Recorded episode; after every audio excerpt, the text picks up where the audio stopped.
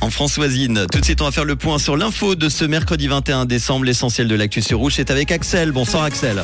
Bonsoir à tous. Les chauffages électriques devront avoir disparu d'ici à 2033. Après plusieurs semaines de tension, Elon Musk quittera Twitter. Des nuages pour ce soir et pas de changement pour demain. Le ciel sera souvent nuageux. Les chauffages électriques devront avoir disparu d'ici à 2033. Après des débats tendus, le Grand Conseil a fini par accepter un décret visant les installations fonctionnant à l'électricité. Celles qui carburent au mazout ou au gaz pourraient suivre. Par ailleurs, des aides financières et un accompagnement ont aussi été promis pour soutenir les propriétaires qui devront remplacer leurs installations de chauffage électrique.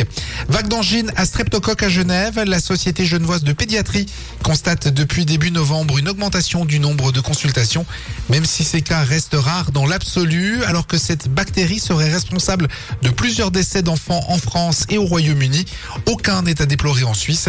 Les pédiatres et les parents sont appelés à faire preuve de vigilance.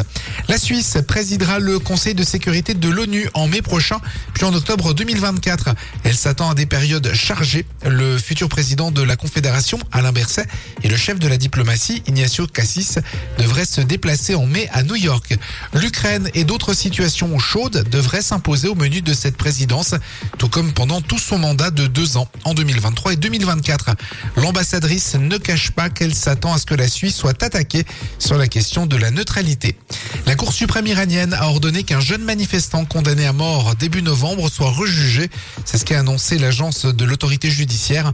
Man Sadrat fait partie des 11 personnes à ce jour condamnées à mort selon la justice iranienne pour des événements liés au mouvement de protestation qui secoue le pays depuis trois mois. Après plusieurs semaines de tension concernant l'avenir de Twitter depuis son rachat pour 44 milliards d'euros, Elon Musk avait demandé lundi aux utilisateurs du réseau s'ils devaient ou non quitter la tête de la plateforme. 57% des quelques 17 millions d'utilisateurs de Twitter se sont déclarés favorables à son départ. Elon Musk a annoncé se retirer de la tête du réseau dès qu'il aura trouvé quelqu'un d'assez fou pour lui succéder.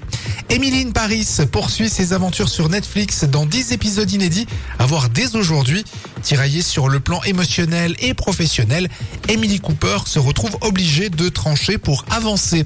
En à peine deux ans, Emiline Paris, portée par Lily Collins, a su s'imposer dans le cœur des fans.